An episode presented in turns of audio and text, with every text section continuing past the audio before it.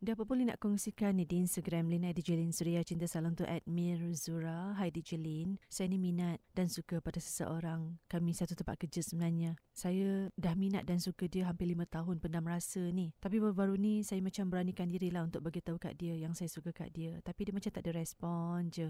Dia tak beritahu pun Dia suka juga ke Tak ke Benci ke apa ke. Dia diam je Yelah kalau dia suka atau tak suka bagi tahulah kan mungkin itu lebih mudah. Ini tak dia diam jadi lagi buat saya bersalah sebenarnya malu pun ada. Dia ada tegur tapi saya senyum macam tu je lah. Jadi saya tak tahu macam mana ni kat Lin kan perasaan dia pada saya ni macam mana. Ha, saya ni memang dah suka dah lima tahun dah simpan perasaan ni. Sampai sekarang memang tak ada jawapan pada dia lah. Rasanya patut ke saya nak cuba lagi atau angkat kaki je move on je? Tak payah harapkan dia lagi. Macam mana Kak Lin? Kata dia. Saya suka dan minat kat dia sebab dia ada ciri-ciri macam bekas kekasih saya dulu lah kan. Memang dia baik solat tak tinggal bukan bukan jenis lelaki yang enjoy lah ha, itu yang macam menawan hati lah gitu. Ah okey untuk Mizura ni dia orang kata perasaan tu bukan boleh dipaksa-paksa kan eh? Mungkin dia belum bersedia atau mungkin uh, dia ada jawapan tersendiri untuk persoalan awak tu mungkin dia dia dah ada steady girlfriend atau mungkin dia dah bertunang kan uh, dia mungkin tak bercerita je dengan rakan sekerja itu mungkin juga jadi mungkin dia perlukan masa eh untuk nak bagi tahu awak lah jadi kalau boleh untuk masa ni jangan diikutkan perasaan sangat kan. Yang penting kerja kena jalankan. Kerja kat office tu kena tetap dilaksanakan eh.